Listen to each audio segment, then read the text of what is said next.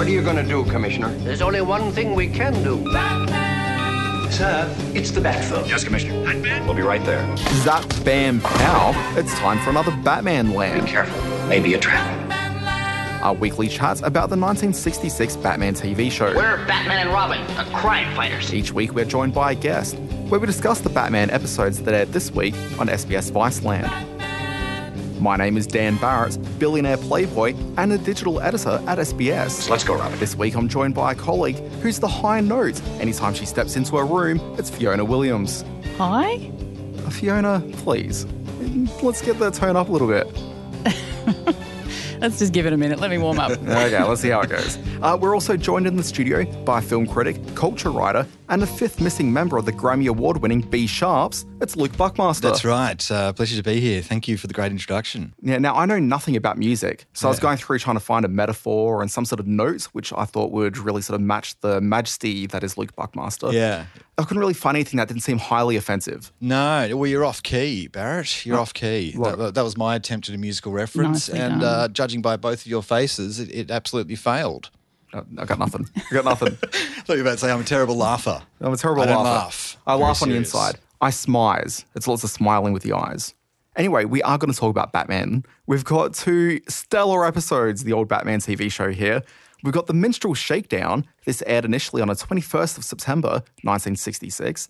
And Barbecued Batman, from the 22nd of September, 1966. Fiona Williams, we like to kick things off with a bit of a synopsis about what we watched, because as is always the case, I watched the two episodes. I don't really understand what the storyline was. Okay, well, that makes two of us, but I'm going to give it a red-hot go. So this week's episodes, they have a bit of a rip-from-the-headlines feel about them for a show that was made 50 years ago, when a financial thief threatens to trigger a GFC. I'm wiped out. I made a fortune today. A Gotham financial crisis, if you will. Zing. Thanks. Drop the microphone. You're done here. Okay, I'm out. It's been a long night, and it's going to be a big day. Let's get going. So the villain is a mandolin-strumming electronic genius known as the Minstrel. A minstrel who is also an electronic genius.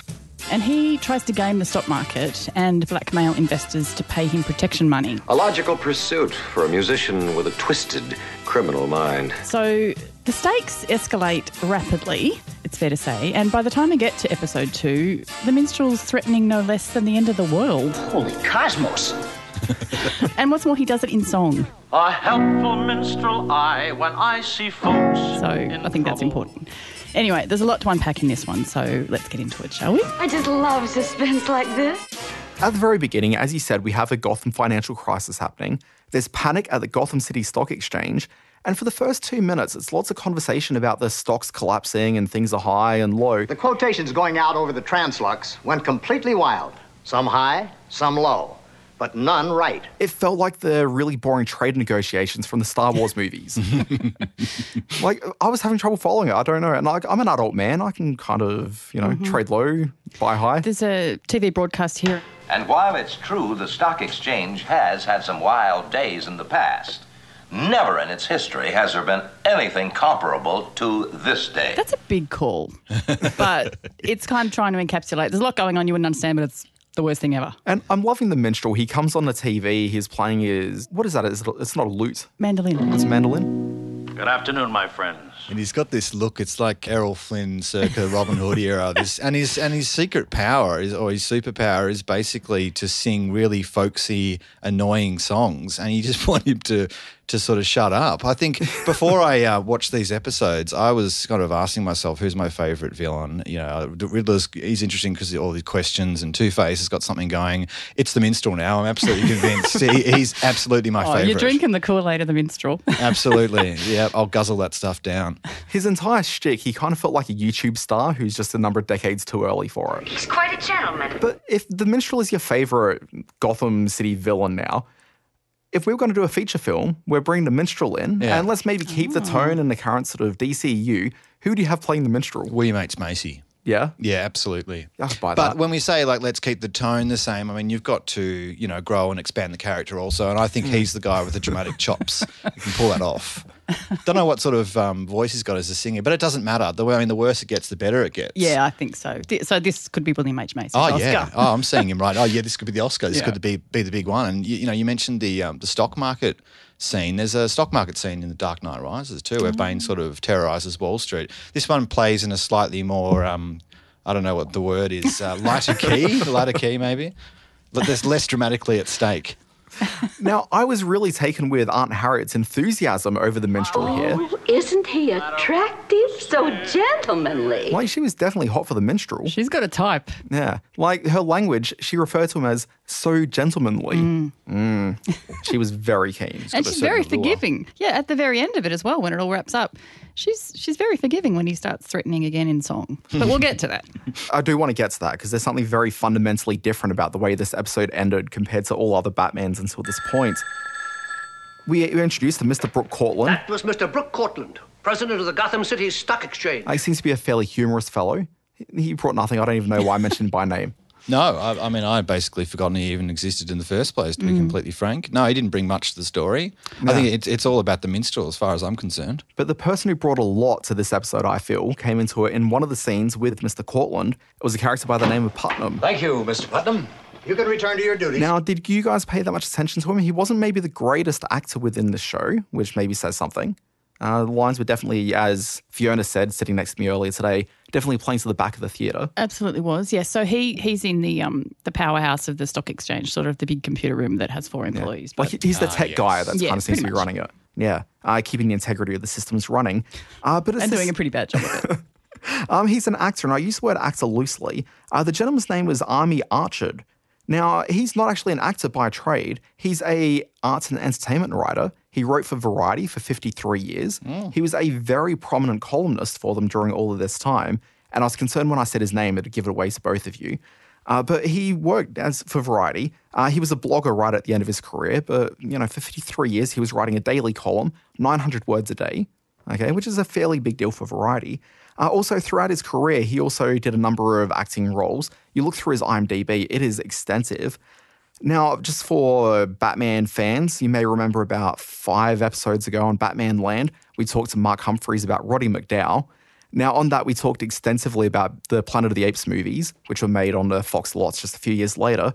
Mr. Archard ended up appearing in 3 of those movies. He was in the first Planet of the Apes, he was in Beneath the Planet of the Apes, and Escape from the Planet of the Apes. Twice he played a gorilla, and the third time he was the referee. And from just a historical standpoint, it was him that broke the news that Rock Hudson was undergoing treatment for AIDS. Wow. So, he was actually a newsbreaker as well. There you go. He was the first on-camera reporter for Entertainment Tonight when that launched back in 81. So he's like a big deal entertainment-wise. Anything he didn't do. Well, I don't know. Achieve. Yeah, and it all culminated in a walk-on role in a Batman episode. Yeah, definitely a career highlight, I'm sure. But getting back to the show, though, we should maybe talk about Van Johnson, who played the minstrel. Yeah, quite a big star in the 40s. He sort of had that blonde, blue-eyed, all-American boy look to him that made him a natural fit for all the soldier and naval officer roles throughout the war. I know him from my childhood. My mum was a bit of a fan. And there's an old movie, Miracle in the Rain, which is not one of the biggest ones in his career, but mum had a soft spot for it with Jane Wyman, so... That's my way into to Van. What about you fellas? Well, according to IMDb, he played 3 different characters in 3 different episodes of Murder, She Wrote. So I wonder then if he died on 3 separate occasions. At the hand of America's greatest serial killer, Jessica Fletcher. I just love suspense like this. Probably. Another interesting guest star in this week's episode, you had Phyllis Diller. With a very strange role. A blink and you'll miss it cameo. Yeah, so she was the cleaner. Like, the scene added nothing to it. Oh! Do you always sneak up on people like that? It was unusual. I thought she'd play a bigger role, but... yeah, and usually when you've got the celebrities, they'll be sticking their head out the window when Batman and Robin are doing the wall climb, which I expected that's where Phyllis Diller would shove her head out, but instead they've got her playing a cleaning lady. Yeah. Was there a wall climb moment in this episode? In the second episode. I've forgotten. In the second episode. It's after the spit roasting. Yeah, okay. Yeah, that's jumping ahead though, I think. Very much so. Just a few things from the first episode. You had... maybe the most important shot we've seen on a Batman episode so far, Batman and Robin, they jump into the Batmobile, insert shot, the two of them buckling in. Ah, safety first. Very much so. And Batman is a stickler about this sort of thing, but it's the first time I've actually seen that happen. Nice. There must have been complaints or something. I'd imagine. So very important to see. Also, there was definitely a tonal shift with some of the stuff going on. Batman and Robin actually did some real detective work, which very rarely happens in a show. It was like a Batman like Gotham City procedural where you saw Batman and Robin go to the stock exchange. They checked out the computer systems. They spoke to the staff there. It was practically, he was Jerry Orbach for most of the episode, which I thought was quite important. You never see this in any other thing. And I got to wondering, why didn't the police actually do any of this? They just got straight on the phone to Batman and Robin as usual. Okay, why not actually get out there and ask a couple of questions? And perhaps I'm skipping ahead as well, but Chief O'Hara has the temerity to accuse Batman and Robin of being double agents and working with the Minstrel at some point. I don't want to imply it, but Mother McCree, Commissioner, what do we really know about Batman and Robin? That comes out of nowhere and goes nowhere as equally, but that's a bit cheeky. Very cheeky, yeah. Look, on this show, I've been accused of criticising Chief O'Hara just a little bit for his gross incompetence throughout Gotham City with his police work, or lack thereof. Luke, you may be unaware, but from everything we've witnessed of Chief O'Hara so far, he's not really a police officer. He's probably barely even a chief. The theory we've had on the podcast is that he's just a guy who maybe left the force a few years ago, but he didn't want to tell his wife, so he's been coming into work every day, putting on a uniform. Yeah, so, I think that sounds right to me. Yeah. That sounds right. But this week, I'm actually thinking that maybe he is a bit more legitimate than I've really given him credit for. He was questioning the authenticity of Batman and Robin. Two masked figures, two voices on the telephone. Whence did they come? Whither do they go? Pistol for the big ash, Chief O'Hara. And what I'm beginning to think after listening to all of this is that maybe it's not that he's incompetent, but rather he's just dealing with the incompetency of a really bad bureaucratic head of the Gotham City Police. So Commissioner Gordon is maybe clearly the fault here. Well, the Commissioner does get very defensive when those accusations are thrown around, so... There are a lot of accusations being thrown about here and there, you know, helter-skelter in this episode. At one point, the Minstrel accuses Batman of being a, quote, second-rate genius. And after I heard that line, I thought... I've never heard anyone being insulted by being called a second-rate genius. Would I be insulted or complimented if I was called? No, I'll pretty much be complimented. I'd love to be called a second-rate genius. I was really curious about Alfred through this one. There was a lot of over-the-top acting where usually he plays at sort of reasonably down key. Okay, it's just lots of phone answering most of the time and some dusting.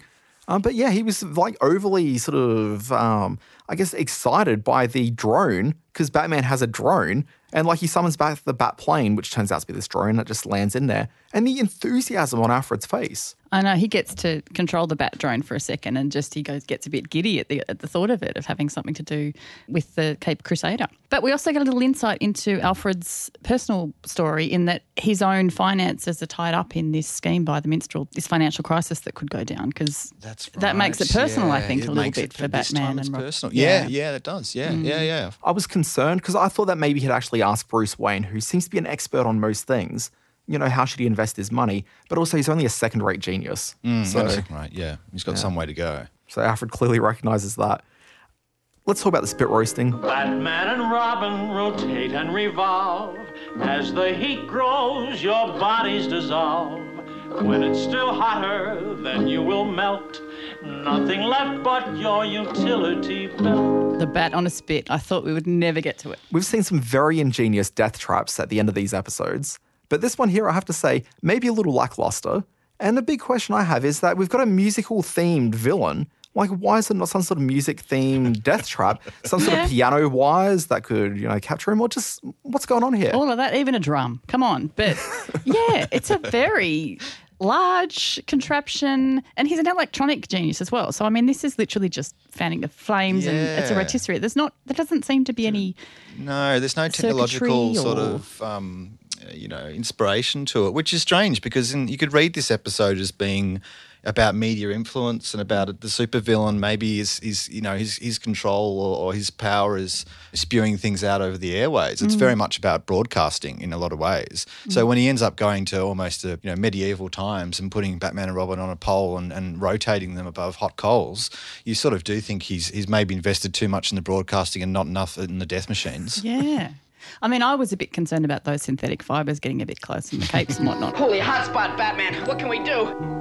Nothing, Boy Wonder, nothing but cook. Yeah, and I think they were just red glowing plastic rocks, weren't they? It was like, they didn't look particularly hot. They didn't break a sweat either. They didn't break a sweat, no. Are you sure this is a good idea, Minstrel? Good, it's perfect. But on that broadcasting as well, again to Chief O'Hara, he seems a bit bamboozled by the idea of pre-recordings. I love that moment where it dawns on him, but how is he here and there? Yeah, that's true. Because then it suddenly lurches, I don't know if I'm skipping ahead now, but it suddenly lurches into this whodunit. And so I didn't even know this was a whodunit. It was a great surprise. And then suddenly goes, and that's the minstrel. And I'm like, hang on, were we trying to guess who the minstrel was this whole time? Someone should have told me. It to come out of nowhere. Now, I do actually just want to skip right to the end because, quite frankly, how much is there left to discuss here? But let's maybe talk about the fact that we end with the minstrel singing a song. Okay, where he's vowing revenge on the Caped Crusader and also vowing that he'll break out of jail. This is also the last time we ever see the minstrel. I know, they really set that up. He's got to come back. And then, actually, no, he never did. Yeah. It was weird because in no other episode do they set it up that they'll be back in this way. And yeah, nothing. Yeah, never to be seen again. Oh, well. I think it's like once you take the mandolin away, I mean, what has he got? He's going to have to slap his knee or something, and it's just not the same. You get like a jar and like just start blowing into the... Yeah, no. But then do you get a jar in a sort of standard jail cell? Or he's not even in a standard one, no, he's in a supervillain jail cell. No, you're really thinking too much about the other Batmans that you've seen over the years. Oh. Okay, this is Gotham City's jail system is maybe a little bit lenient. They're regularly getting criminals out with the idea that they'll come and save Batman, because this was something a few weeks ago where Batman and Robin were trapped in a giant cookbook and... Gordon was going to bust out the Riddler so that he could, because he's apparently a safe cracker. And what that do was you mean, to get him in a cookbook? He was in a giant cookbook. In a book? He was trapped inside a book. So there was he tiny book. Or was the book giant? It was a big book, obviously. It was a very, very big book. A tiny Batman would be ridiculous, Luke. Sorry, yeah. I wasn't thinking. You really weren't. But yeah, the Gotham City jail system, not necessarily the high standard that you expect.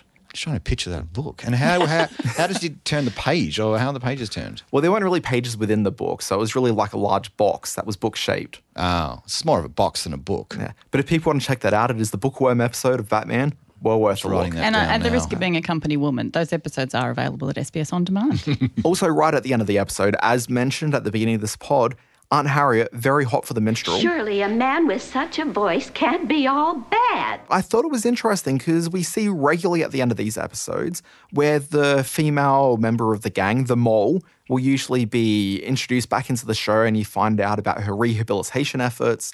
You find out that Batman has gone out of his way to make sure that, you know, the woman who was clearly led astray and was not as villainous as any of the men, like the main villains or the henchmen, okay, like they're always to blame, but the female is always, you know, she's just led down the wrong path. Here, Aunt Harriet's taking that opposite view where she's the one hot for the minstrel, and so she's there to rehabilitate him. She wants to speak to Gordon about it. She's very keen to see him get away because of his beautiful gentlemanly voice. Well, you know, she's only human. But the female offsider this time, that got a little earlier in the episode with Octavia, the very breathy offsider of the minstrel. I didn't mean that. I mean, I surrender. That's hardly necessary. Just from looking at you, I'm sure your presence here is innocent. And Batman plays her a little bit. There's a little bit of a... I mean, it's quite hot, that winking innuendo that they have in the middle of the episode, but he plays a little bit to plant the bug, so she doesn't factor back into the end of the episode there. Yeah, because not all the wind was taken out of his sails. Why bother with riffraff? It's the minstrel we want. He may have taken some of the wind out of my sails with that murderous barbecue. Some!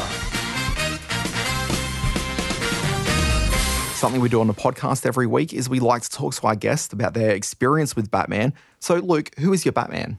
Oh, wow. I was not prepared for this question. Who is my Batman? I didn't trust any of this question. No, you didn't send me this question. I would have tossed and turned. As in, obviously, you mean which actor do I prefer? Yeah. Or maybe your own personal Batman out on the streets of Sydney. Are we separating Bruce Wayne and Batman here? If you've got a personal Bruce Wayne and a personal Batman, we want to hear it all. Well, I think Ben Affleck was an excellent Bruce Wayne and a terrible Batman, partly because, you know, his suit was so heavy and Transformer-like. You could only see about sort of 4 centimetres of skin, you know, like and a couple of lips. I'm not even sure it was him under that suit. And that's without, you know, factoring in all the CGI and the bombast and everything. But I don't know, in terms of a Batman, I guess I'd go the Michael Keaton. I mean, we're on a show, we're talking about Adam West, so it seems sort of a little bit cliche to pick him. You can choose him. No, I'll go Michael Keaton. Yeah. Good choice. It's also the hacky choice, because everyone who I bring in here seems to be of a very specific age where they grew up with Michael Keaton. Yeah. He's my Batman. Yeah. And I'd say 80% of Batman guests have all been very much Michael Keaton focused. And it's also a point where you can kind of do it retro. You know, you can think about what we were sort of watching when we were growing up without going too far back and without getting too hammy and kitschy. So he's in that sort of happy place, I think, 80s, 90s sort of era. Now, you are a film critic and culture writer. You've seen all the Batman movies over the years. Like, what's your personal Batman? Like, what do you prefer Batman-wise? Do you like the darkness of the Tim Burton? Do you like it a bit more Joel Schumacher-y?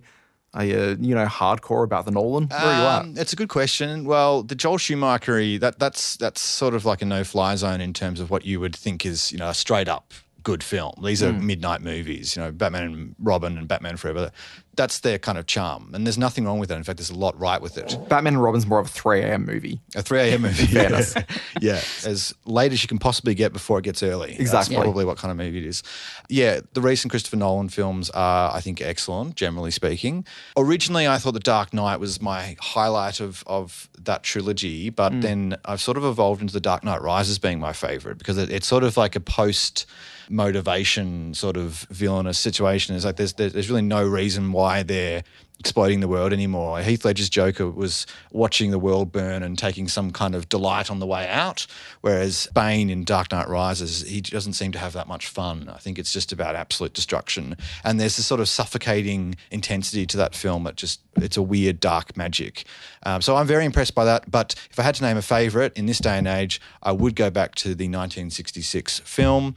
It's about a sort of, I think, like a quasi Rogue Nation-esque, you know, group of people who are threatening to explode the world with rockets, etc. And the only person from America, you know, who's trying to save us is a sort of wisecracking sort of dunderhead. So I think it does have renewed relevance in the contemporary environment. It's unfair to call him a dunderhead. I mean, he ran backwards and forwards up that pier to throw out the bomb. He just could not find a safe place to get rid of the bomb. Well, yeah, but I mean, he had to look at the ducks. And he had to look at the people. Well, and there were nuns, and then eventually, how did he even solve the situation? I'm 99% certain we didn't actually see the bomb go off. So we don't know. He could have thrown it at an old lady. He could have thrown it into a baby. You know, he could have thrown it anywhere. Could have thrown it into a bag full of kittens. I mean, we don't know. And frankly, we can't trust him. To defame the dynamic duo, even by implication, is both unjust and reprehensible. So you're a big movie guy, but have you ever explored the cartoons, the comics, any of that sort of gear with Batman? Yeah, I have, yeah. So the first sort of period in my life where I was starting to be interested in Batman was probably the latter period of my comic book infatuation as a teenager. So I probably started off as a teenager reading a lot of Archie comics and reading a lot of... Nothing wrong with that. Reading a lot of... I'll just lay that on the line. And then reading a lot of Spider-Man comics. So it was maybe I was relating more to the high school student rather than the billionaire eccentric whose parents were murdered and who has really expensive things. You didn't find that relatable? Not really. No, I still don't. But then it took me a while to get into it, and I think there was a point where you kind of realise that Batman is really about philanthropy, and it's about what you do when you have so much money that you have nowhere to put it anymore. You don't care. You either kind of go down the cycle where you spend more and more and make more and more, or you kind of pursue something ideologically, which is probably why Batman resonates with me. I think that's an interesting trajectory. Why isn't Batman building batteries for cars and like space exploration? Well, he is, but he's just keeping them all to himself. Isn't that the deal? He's building these amazing flying machines and cars, but he's like, I'm not giving them to you guys. And it's fair enough if you're living in this society where there's a lot of crooks out there. It doesn't sound very philanthropic, though. Oh, whack a bat stamp. Well, he's saving the world on the other hand too. Yeah, that's true. He's defeating a lot of villains. Yeah. He's defeating a lot of bad people. I think it's relevant. He's not saving the world against global warming, though. As we do on Batman Land each and every week, we do look back at the lessons that we took away from this week's Batman. Fiona Williams, what did you learn from Batman this week? Oh, look, a couple of things. I like that ultimately, for all the minstrel's costumery and mandolin strumming, he reveals his true menace as a rich white guy in a suit at the stock exchange. I quite liked the way that ended up. Also, if I may have a second one, it emphasises the value of learning a trade, because he's a minstrel, but he's also an electronic genius. So it's good to have a plan B. Luke, what did you take away from the Bat? I think the message for me is, you know, if it's really late at night and you're really hungry, then go get a kebab. You know, get something where you can put some garlic and chili sauce on it. Don't get your arch nemesis put him on a pole, rotate him above, you know, hot coals. Yes, you're very, very hungry. You got the munchies. We understand that. But, you know, you just got to think a bit more clearly. Don't just always follow your stomach.